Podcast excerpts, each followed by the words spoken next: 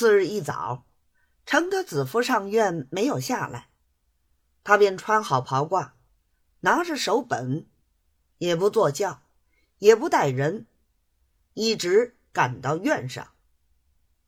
晓得这位府院的新章，凡有递条陈的人，先在巡捕老爷那里挂号，专派一个巡捕管理此事，随到随递。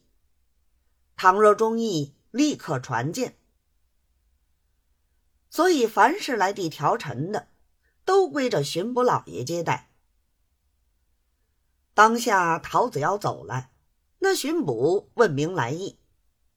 因为府院有过吩咐，是不敢怠慢的，立刻让进来吃茶抽烟，抽空拿着手本，夹着条陈上头去回。此时府院正在那里同洋务局总办讲话，看了条陈甚是中意，一见手本是洋务局文案委员，便对他子父说道。这陶某是你局里的文案，他这个条陈很有道理，不比那些空书无据的。这个想你老哥已经见过的了。他子夫听见是他舅子上条陈，心上老大捏着一把汗，还怪他不听话，瞒着他做事儿。后来听见府院这一番夸奖。不禁转怒为喜，连忙多转风头，忙说：“这陶翠是直道的内亲，蒙大人提拔，自从今年二月起就在局里当差，他笔下还过得去。”府院道：“非但过得去，而且很好。他这章程上有几条。”切中现今的时事，很可以办的。说着，便问巡捕：“这人来没有？”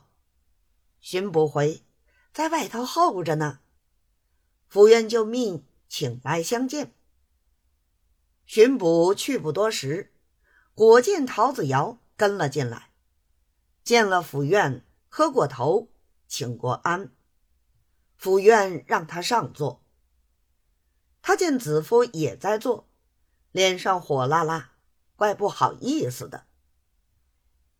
又因子夫是局里的老总，不好见他的座，抵死要让他子夫坐在上头。子夫说：“大人吩咐过，你就坐下吧。”然后在上面坐下，茶房端上茶来。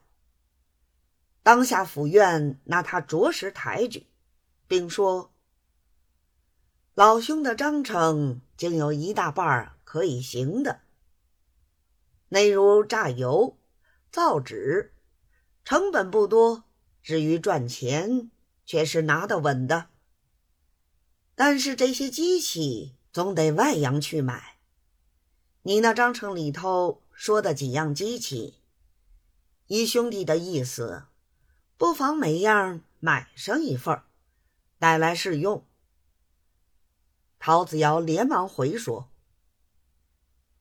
办机器要到上海，什么瑞金洋行、信义洋行，那行里的买办，卑职都有朋友，同他们相好，只要托了他们，同外国人订好合同，签过字儿，到外洋去办。”不消三五个月，就可以来回。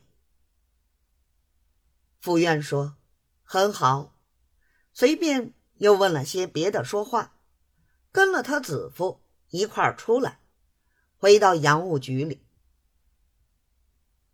这时候，他子夫因见府院将他抬举，也不埋怨他了，还约他同到公馆里吃饭。到的公馆里。他子夫已忙着把这话从头至尾告诉了他子子一遍。子子听了自然欢喜，忙同丈夫说：“你做子夫的，该应在府台面前替他出把力，顶好就把这办机器的差事委了他，等他好趁两个。他有了好处，再不会忘记你子夫的。他子夫道：“自己至亲，说什么客气话？这不是应该的吗？”当下吃过中饭，陶子尧仍旧回到局里。